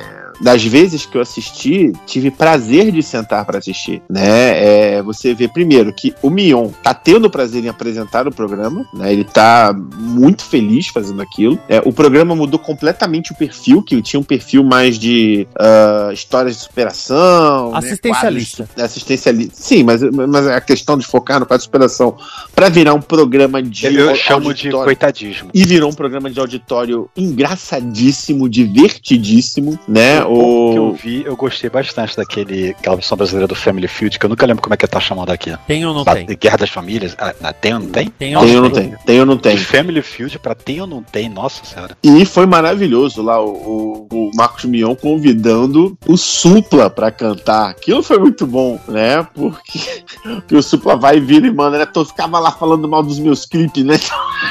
É muito, é, é- é- é- é muito fantástico. Assim. É, Então, duas, ah, é duas coisas: o supla ser muito verdadeiro e, e- e guardar rancor.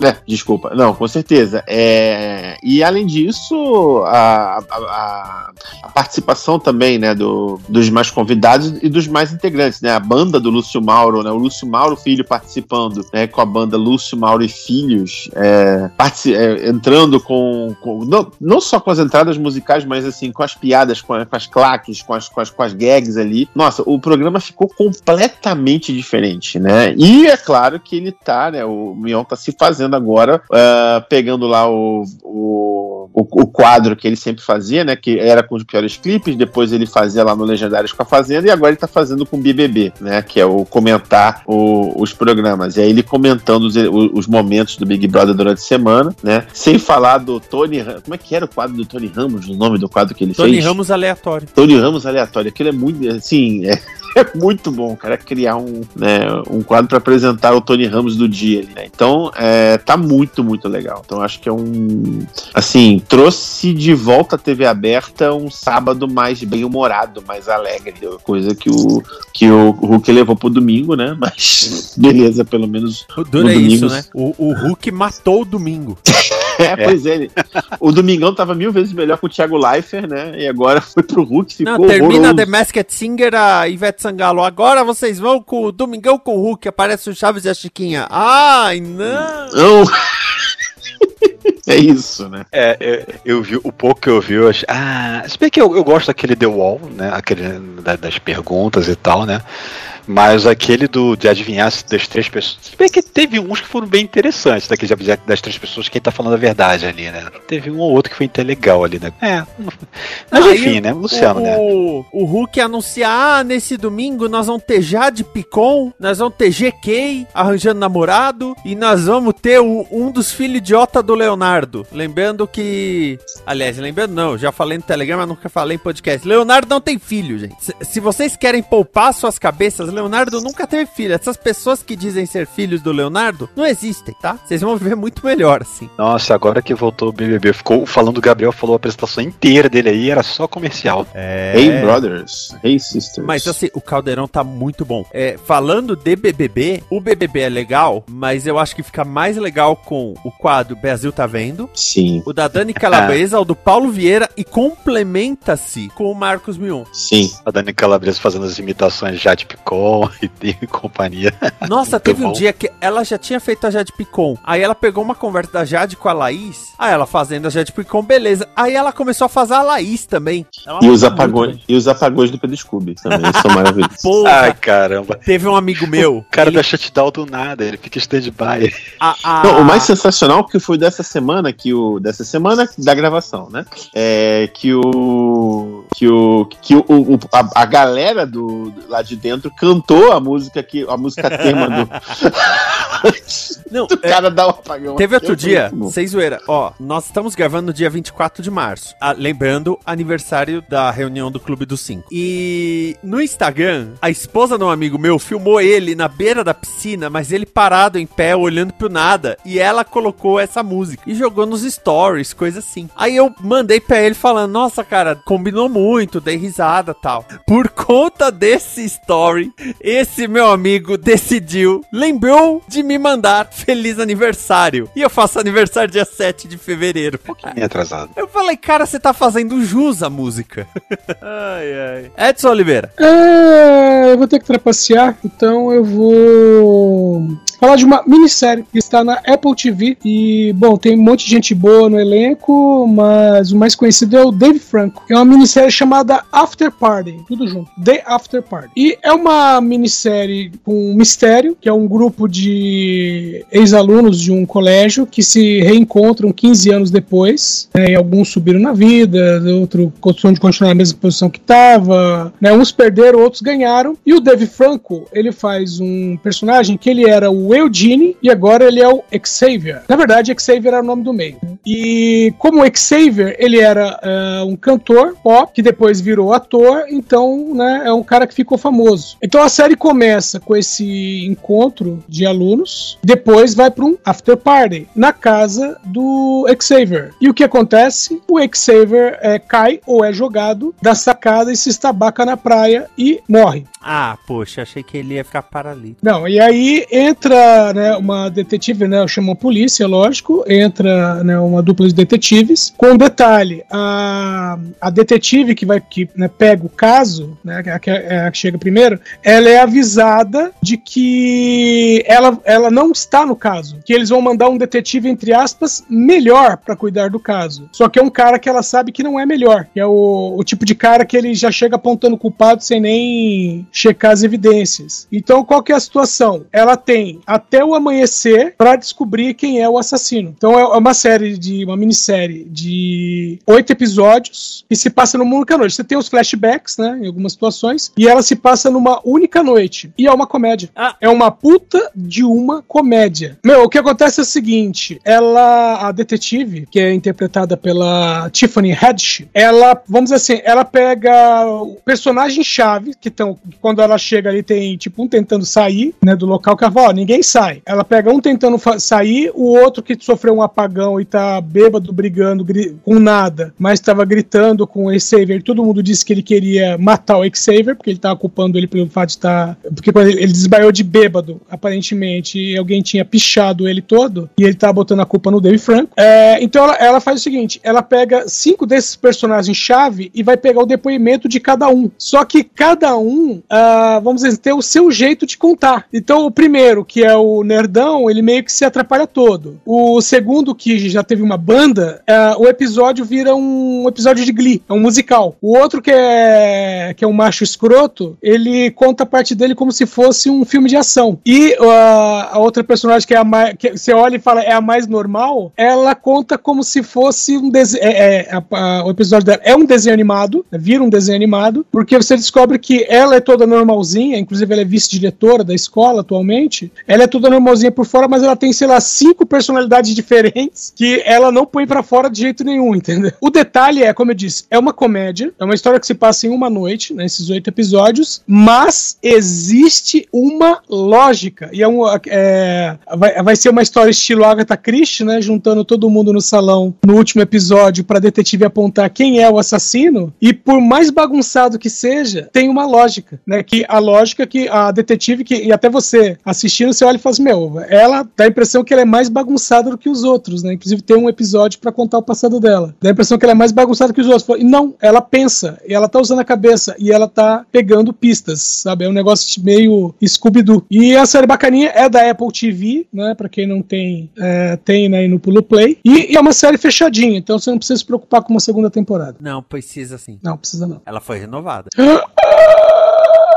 Talvez seja outra história. Talvez a segunda temporada seja um outro enredo, uma outra história. Talvez só mantendo a detetive. Aquele The Sinner fez isso, mas foi renovado. Tipo, era True Detective. Teve, teve mais de uma temporada, É, né? True Detective mudava o elenco todo. É, É, é, foram história. três, se não me engano. Mas a segunda é completamente diferente da primeira e a terceira é completamente diferente das outras duas. É, The Ao Sinner. contrário do American Horror Story, que mudava, o elenco era o mesmo, mas mudava o- a história né, da temporada. É. É, The Sinner mantém o Bill Pullman, que é o detetive, mas a história é, é outra. É outro caso dele, vai. Sim, é, mas aí faz um, um certo sentido, né? Cada. É que a cada primeira temporada- temporada foi anunciada como sendo da Jessica Biel, Hum, não do Bill Pullman. Tipo, entendi. a principal era ela. E aí, quando decidiram renovar pra segunda, que puseram isso de, de manter ele e tal. Tanto que ele muda- se muda pra outra cidade.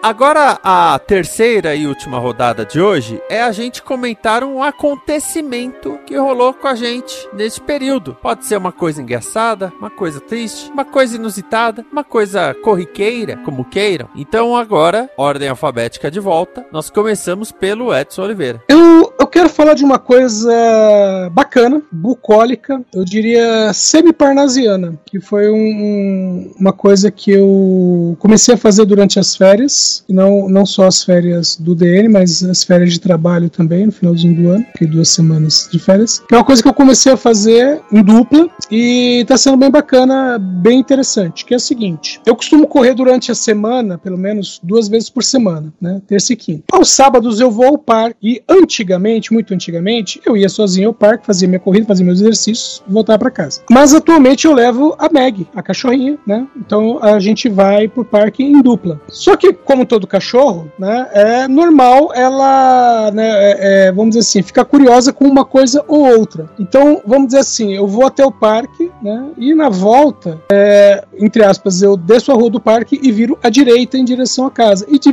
pra minha casa. E de vez em quando, ela parava e ficava olhando pro outro lado, como se visse alguma coisa. Aí, durante as férias, eu resolvi fazer o seguinte, né, já que é, eu tenho um, um bom diálogo com ela, né, ela me entende, eu entendo ela de vez em quando. E aí eu falei pra ela assim, o passeio de sábado, o passeio de domingo, é dela, não é meu mais. Ela escolhe o caminho. Então, às vezes, ela pega a avenida e vai seguindo, seguindo, seguindo, até a hora que ela para, olha e fala, putz, vou voltar. Sabe? Ela para e vem pelo caminho de volta. Ou, às vezes, é, como aconteceu recentemente, ela saiu do parque, foi na- no lado esquerdo, deu uma volta gigante e conseguiu sair nos fundos do parque. E ainda olhou pra mim com cara de todo orgulhoso, viu como eu sei voltar pra cá?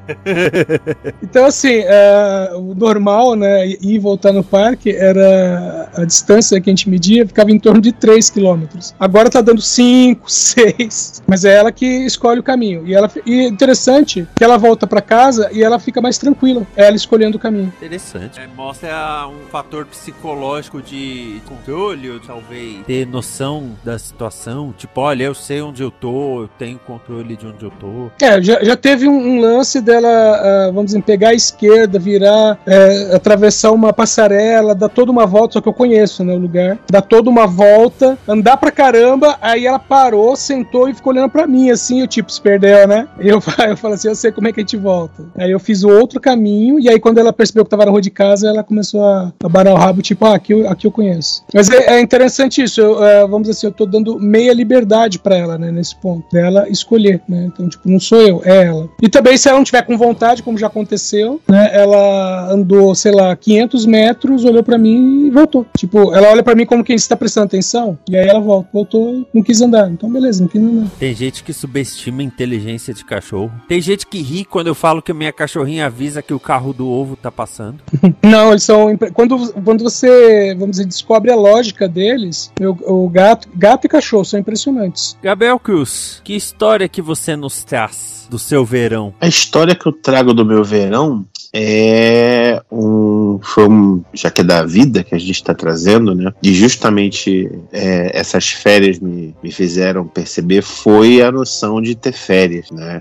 Eu depois aí dessa loucura da pandemia, depois de cinco anos, eu tinha uma função de trabalho, né? Que era uma coordenação de curso universitário. Na verdade, começou com uma coordenação de um curso que virou uma coordenação de dois cursos, porque o curso foi dividido em dois, né? E eu era, foi, um- foi uma fase de cinco anos aonde, na verdade, as férias eram um conceito muito relativo, porque durante as férias a gente tem o período né, que ah, os novos alunos se matriculam, então você não consegue ficar completamente desligado ou completamente tranquilo por, até que pelo menos né, você tenha ah, a certeza de que vai ter uma nova turma, né? Vai ter um, um mínimo ali de alunos e tudo mais.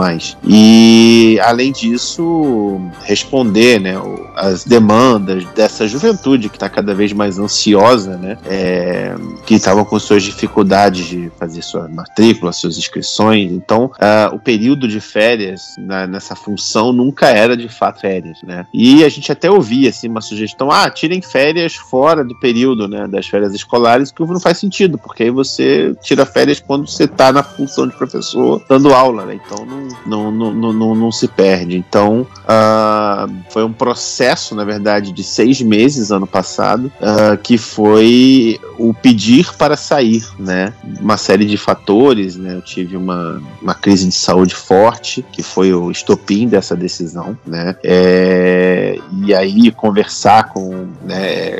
Conversar com, com as chefias, né? Dando, não necessariamente dando a entender que você está insatisfeito, mas na verdade é uma questão que assim, eu tenho uma necessidade e eu tô precisando colocar essa necessidade à frente, que é minha necessidade, de mim, né? Então esse foi o primeiro ponto. O segundo ponto era de ver que é, muitas vezes quando a gente trabalha, a gente se dedica, a gente gosta, né? A gente muitas vezes está se dedicando a um elemento abstrato, uma coisa que não é exatamente sua, né? É, que é uma obra de um outro, que é claro, tem uma série de responsabilidades, mas é uma obra de um outro, né? E então, repentinamente, você vai aos poucos se dando conta de que ah, você também às vezes deve se priorizar, e que isso não necessariamente signifique o fim, ou então foi um, foi um, foi um processo, né? Que eu, eu levei seis meses nesse, nesse processo de despedidas, né? É, inicialmente conversados apenas com os meus chefes, depois passado um tempo, né, é, comecei a co- colocar com um colega e outro, provavelmente poderia ser um, um sucessor na função, né, e, e repentinamente ah, você vai ter que falar com os alunos, né, então que é o seu público principal, né, então foi uma sensação muito, foi, foi um, né, até mesmo assim a banca final, né, que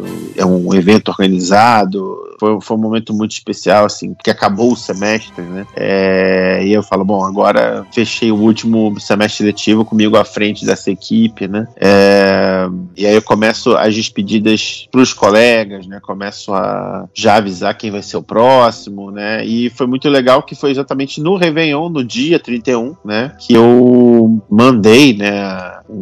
eu entrei no sistema pela última 31 de dezembro, né? Que eu entrei no sistema pela última vez, fiz todos os relatórios, enviei para a direção, olha, tô fechando aqui a última coisa. E perto da meia-noite eu chamei minha esposa, minha filha e eu foi assim, foi muito significativo marcar um sair do grupo no WhatsApp, sabe? É, porque também foi um pedido delas, assim, olha, é, a gente queria que você se dedicasse mais a gente, né? Desse mais presente aqui. Né? Não significa que eu vou trabalhar menos, muito pelo contrário, vai ter outros projetos, outras coisas. Já começou a surgir outras coisas, mas aquilo ali foi um, foi uma, foi um, foi, foi um, foi um grande baque, né, para mim, porque é isso, né? Virou o ano, alguém mandava mensagem e dizia, olha, não posso mais te ajudar, fala com fulano, que é ele agora que manda, né? Agora é ele que resolve essa situação. Então isso para mim foi um, foi um grande aprendizado, me desacostumar com isso e finalmente ter tirado férias, né? Finalmente ter é, me dedicado mesmo a ficar em casa, sair com a família, né? Me divertir mesmo, né? Ainda em clima de pandemia, né? Não ficar exagerando, mas assim, é uma sensação de estar desligado, de estar se dedicando a mim, né? Então isso foi uma foi, foi um, foi um grande acontecimento para mim em 2022, né? Tipo, não sair brigado com ninguém, sair super grato, né? Tive a sensação de que sim, construí dois cursos super legais lá, botei eles no, no ajudei, né? Com a ajuda de todo mundo, a gente colocou ele no mapa lá da- do mundo da animação. Enfim, agora é deixar a criança correr solta e pensar, é, não é mais, né? Não, deixa o mundo resolver aí, seguir, né? E ainda assim tá lá dando aula, continuar, mas sem aquela sensação de que é minha responsabilidade, ter que resolver as coisas, eu preciso, sabe? É uma coisa muito mais tranquila, né? Poder, assim, colaborar de forma mais livre, né? Poder, assim, dizer agora o que eu tenho que fazer não por obrigação, mas porque eu quero fazer, porque eu tô afim de fazer. Então, pra mim foi um acontecimento bom desse período de férias. Legal, catártico, né? Sim. O teu ponto de o que, você, o que foi bom nas suas férias foi você teve férias. Exatamente. e olha que é engraçado porque é, tecnicamente em, em janeiro teve aula na- pela UF, né? Que é uma que é a outra universidade que eu dou aula. É, só que mesmo dando aula na UF, eu tava me sentindo de férias, entendeu? Inclusive dela no meu aniversário, né? Mas mesmo assim eu não tava com a sensação de ah, tô indo trabalhar, entendeu? Eu tô, tô vindo falar de animação aqui com a galera, entendeu? Não, não foi nada pesado. Márcio Neves. É, é, a minha vida é um constante marasmo, tem muitas coisas acontecendo. Mas algumas coisas, de repente, vale se te pontuar, por exemplo, como eu já falei, né, na- quando eu falei do filme, voltei a pisar no cinema depois de. Pô, o último. último que- quem veio depois? Foi o Sonic ou a Arlequina? Foi a Arlequina, né? O Sonic veio antes. Foi a Arlequina. Que foi em fevereiro, quem veio, quem veio antes? Quem estreou no cinema antes? A Arlequina. Então o Sonic veio depois. Então o Sonic foi o último filme que eu vi no cinema. Sei lá, fevereiro, março de 2020. Aí eu só voltei a pisar no cinema agora, na última semana de 2021, poder ver o Homem-Aranha, ainda assim com receios, tentando pegar a sala mais vazia possível e tal. É isso que eu ia E- perguntar. Qual que é a sensação, Márcio, depois de tanto tempo? É, a sensação é, é, é- é estranho, assim, é, é é legal por causa que eu pude ver, voltar a ver um filme no cinema, apesar de que eu esqueci de me levar meus óculos, então para poder assistir de longe estava um pouquinho ruim. Porque eu, eu- eu quase não uso óculos dia a dia, mas para ver filme, essas coisas, eu preciso deles ainda. Apesar que, pelo menos, felizmente, o filme não era legendado, então não, não tive tanta dificuldade. Mas é- era, era uma sensação estranha, por causa que, pra mim, é, toda vez que eu precisava, por algum motivo, ir num shopping center, era o mais pragmático possível. A gente vai, porque a gente precisa ir nessa loja pra comprar isso e, no máximo, olha, aqui e ali rapidinho e vambora. Bate e É, volta, né? Era é, o mais bate e volta possível. A gente entra, vai demorar na loja porque tem que olhar isso, comparar com aquilo, ver aquilo.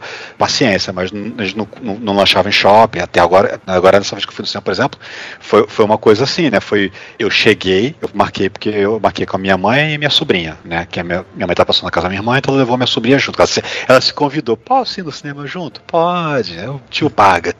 O tio babão paga. Aí a gente foi, se marcou assim, pra hora do filme. Eu cheguei lá no shopping pra hora do filme. A gente viu o filme, saiu do filme, é, olhou uma lojinha ou outra, foi embora. Basicamente isso. Antigamente, eu ficava, chegava antes, fazia um lanche, ou então depois da gente do filme a gente aproveitava para já jantar, dependendo do horário, ou pegar um almoço tardio, né, alguma coisa assim, né, fazer um McDonald's da vida. Dessa vez foi estranho porque foi, foi quase pragmático, por causa que foi justamente para ir no cinema, porque eu quero ver esse filme no cinema. Então, pô, eu vou, vou, eu vou, eu vou, eu vou, eu boto uma PFF2, isso aqui, e, e, e também é uma coisa, né? Eu, ao contrário de outras pessoas dentro do cinema, eu não tirei a máscara durante o filme, eu fiquei com ela 100% do tempo. Aí, apesar do prefeito aqui dizer que as máscaras são opcionais, ainda não tô nessa de tirar máscara, não. Na, na rua, tô... agora que eu sei que quase ninguém tá de máscara na rua, aí sim que eu só saio de PFF2, não? máscara de pano, só pra ir lá embaixo da portaria buscar alguma coisa que chegou e olha lá. Mas foi, foi quase vida normal, Edson. Quase vida normal. É, foi, foi, foi estranho, realmente, é, para mim, ver tanta gente no shopping, né? Por exemplo. Apesar de eu ser uma das pessoas que estava lá, hipocrisia que seja. Mas é, é, é, esquisito, por causa que os shoppings eles têm um, um, uma cobrança maior de ter que usar máscara. E ainda assim as pessoas cagam andam, máscara no nariz, máscara nenhuma. E é, era festa. Hoje em dia, então, que, que o pessoal acha que não precisa mais de máscara, o pessoal nem sai mais de casa com máscara. Ah, chega no lugar que é obrigado a ter máscara, bate o pé, faz birra e sei lá o que acontece. O pessoal nem usa mais isso. Paciência. Mas outra coisa que aconteceu nesse meio tempo, entre a nossa última gravação e essa gravação da volta aqui, é que eu me mudei. Eu saí da minha casa e agora estou em outra casa. Eu saí do apartamento que eu tava, né? E eu fui para longe pra Teté. Eu saí do quarto andar pro sétimo andar. É. Alguns dizem que eu subi de vida.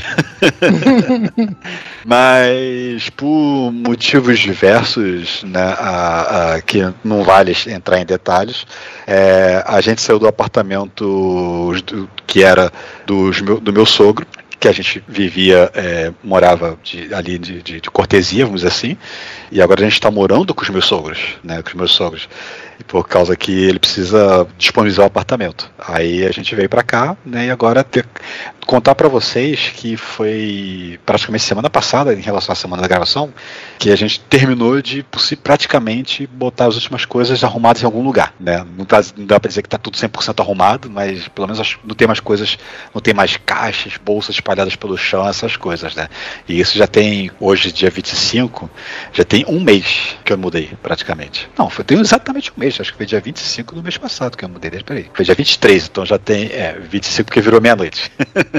pra gente estar tá gravando aqui.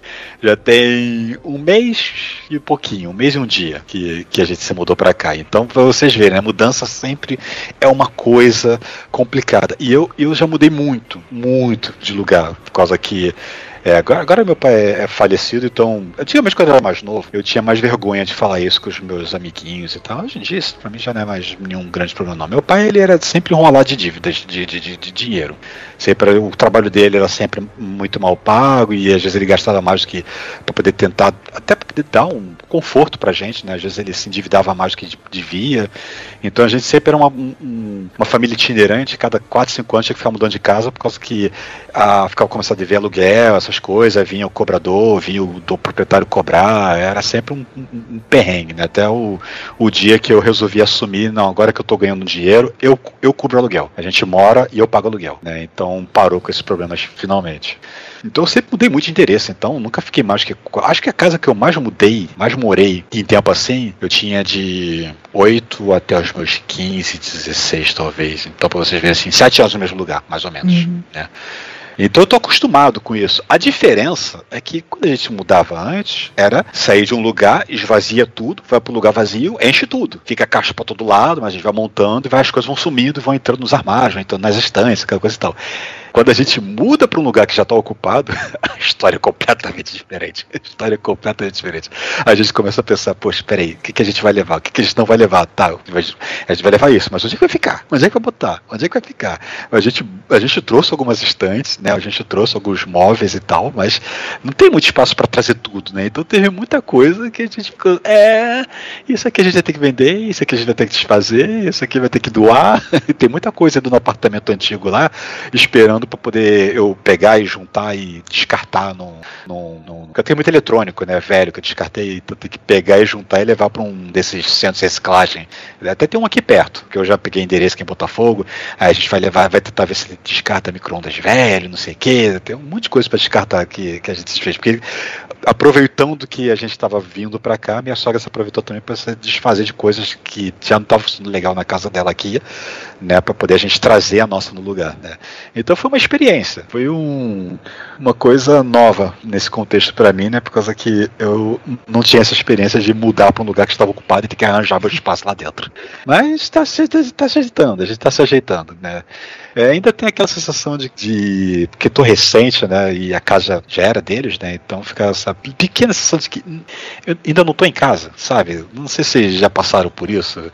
Sim. Não sei, não sei se talvez o Edson já passou por isso, porque o Edson já foi casado. Então eu imagino que já, houve, um, houve um momento que, que teve que sair da casa. Então aconteceu isso com, com você, Edson? Aconteceu, na verdade, mais de uma vez. É, Até você estava falando a questão de é, ir para uma casa ocupada, só que o meu caso foi assim: eu estava trabalhando, não era, não era casado há tanto, não, era casado há tanto tempo sim, já tinha. As gêmeas estavam a caminho, não, as gêmeas já tinham nascido. E aí é, eu fui avisado com alguns meses de antecedência que eu ia ser demitido. E eu morava de aluguel. E aí a minha mulher na época, né, deu a ideia de ah, a minha mãe tem um espaço lá no, no terreno dela, a gente constrói lá. Aí, é meio assim, o que, que dá para construir com 300 reais e dois chicletes?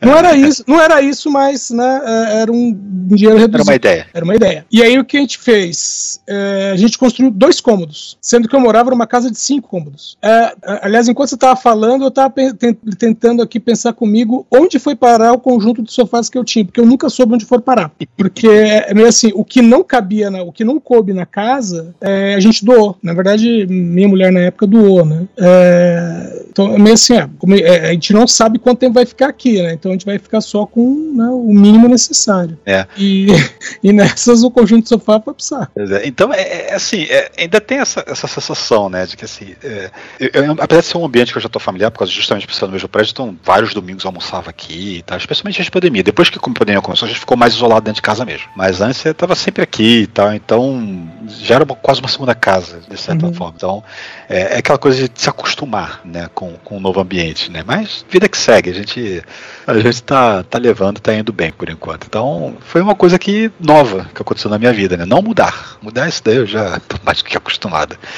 Mas mudar nessa, nessa nova situação, né? De ter que me juntar com alguém para poder dividir o espaço. Uhum. Sem ser eu me casando com a minha esposa, claro, né? Por causa que aí a gente foi pro apartamento vazio e a gente montou nosso, nosso apartamento. É, eu tenho uma historinha que eu tava com a minha amiga Josi, que mora em Londres, ela tava passando férias no Brasil, Hum, nojo. e a gente decidiu fazer um- uns passeios. E uma coisa que eu fui ver é que a faculdade, a Universidade Mackenzie, tinha no site para você fazer um tour guiado pelo campus. E o campus deles é um campus muito bonito, tem prédios da época do Império. Falei, poxa, é um passeio interessante, passeio diferente, passeio interessante. Aí entrei em contato com, com o Mackenzie falando: olha, eu quero fazer o passeio, como é que faz? Nenhuma resposta. Aí eu comentei com ela, eu falei, ó, procurei o Mackenzie lá, ah, vamos lá, às vezes lá a gente tem alguma informação. Chegamos na porta do Mackenzie, mas tinha uma fila de alunos para fazer a carteirinha na, na, na recepção, para poder entrar uma vez, pelo menos. Aí eles falaram, olha, geralmente esse passeio é só para alunos. Aí eles, ah, vamos chamar lá o centro histórico. Aí chamou no centro histórico, ó, pode ir lá. Beleza, a gente entrou. Chegamos no centro histórico e eu não sei com quem o pessoal da portaria falou, porque não tinha ninguém no prédio. Literalmente. Chegou uma hora que eu olhei pra Josi e falei, Josi, só tem a gente nesse nesse, nesse- nesta edificação de dois andares. A gente andou, foi pra cima, foi pra baixo, abriu porta tal. Não tinha ninguém. Aí ficamos meio, tá, o que, que a gente vai fazer? Ah, vamos dar uma volta, né? Bom, só andando lá que a gente foi perceber que era o dia de início das aulas do ano letivo. Então aquela fila de alunos são os alunos primeiranistas fazendo as suas carteirinhas para depois fazer a definitiva. Ou seja, era o primeiro dia de todo mundo ali. E o mais engraçado é que a gente saindo do prédio do centro histórico, tinha dois alunos conversando e a menina deu um grito, um grito de susto. Aí eles viraram pra gente falando assim: Ô, desculpa, professor. ah, não, tudo bem. Seus cabelos brancos estão surgindo? Aí, aí a gente continuou andando. Eu olhei pra Josi, aí a Josi só falou: Acharam que você é professor e você tá de camiseta. Falei, é, mano. Aí a gente deu uma volta pelo campus, mais alunos chamando a gente de professor. Aí quando, quando terminou, a gente saiu na, na- lá na portaria e perguntaram: Ah, gostaram do passeio? Ah, muito aprazível. A gente saiu. e Começamos a dar risada, porque foi uma situação completamente. A gente buscou informação sobre o, o tal ah, passeio guiado Uhum. e não tinha simplesmente o prédio, porque uma das casas ali, vamos chamar de dois andares, é o centro histórico do, do campus e não tinha ninguém. Tinha uma exposição sobre a história da faculdade, até tinha uma ilustração de Dom Pedro II pra simbolizar quando ele foi lá, essa coisa toda. Mas não tinha ninguém. A gente ficou, meu, né? E ainda por cima acharam que eu era professor. Eles fizeram uma coisa meio Robin Williams em Pat Adams, né? É, é, Quando ele, é. quando ele vai na convenção de, sei lá, criadores de gado e pega o jaleco e volta e age como médico. Aí, quando a gente saiu, é porque eu sempre falo que a minha vida é feita de causos, né? Aí a gente no almoço, até conversando, a Josi falou: Poxa, é, é mais um causo pra sua coleção, né? Que é uma vida feita de causos, eles simplesmente vão acontecendo. Mas foi, um- foi um negócio engraçado, pra dizer o mínimo. O, o- o dia todo foi um dia aprazível, né? Tava calor pé dedéu, mas e- esse ponto foi engraçado. E foi agora, começo de março. Então, gente, é isso. Este programa Minhas Férias é um programa para a gente iniciar os trabalhos deste ano. Lembrando, a gente falou de filmes, logo mais volta o DN Premiers com as estreias de cinema e as nossas indicações. Falando de programa de TV, o DN Guia de TV. E nós falamos também de série, que tem o Fala Série. E falando de acontecimentos, lembrando que o DN fala de notícias, mas temos também o DN Balbúrdia falando sobre política. E esse ano tem eleição, eleição majoritária de presidente, governador, senador. É loucura. Vai ter, vai ter muita coisa acontecendo aí né, nessa campanha eleitoral até o final do ano, Jesus do céu. A giripoca vai piar. Então, nós agora damos início aos trabalhos de 2022 e é aquilo. Em março, abril, a gente tá saudável, corado, feliz, até com um pouco mais de cabelo. Vamos ver como é que a gente chega em dezembro. Gabriel Cruz, você quer mandar um abraço, quer mandar um beijo, quer mandar uma animação pra alguém?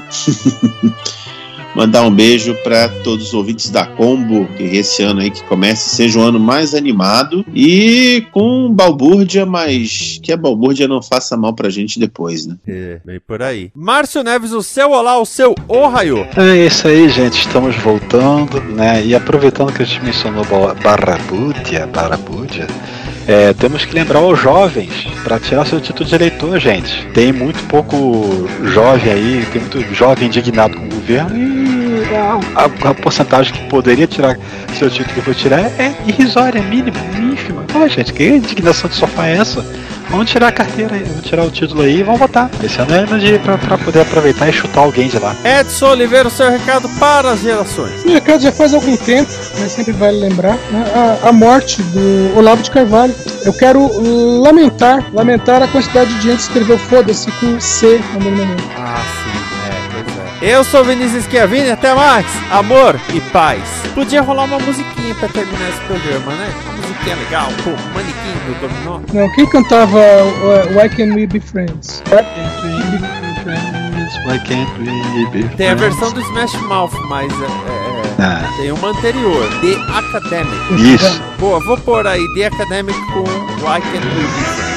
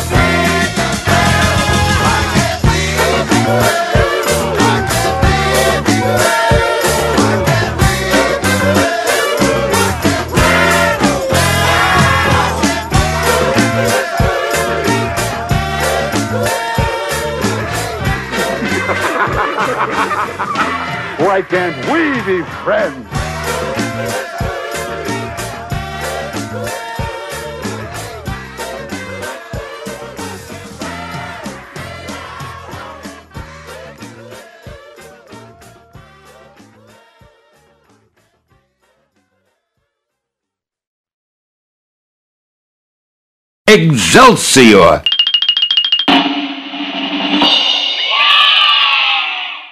Esta é uma produção da Combo. Confira todo o conteúdo do amanhã em nosso site comboconteúdo.com.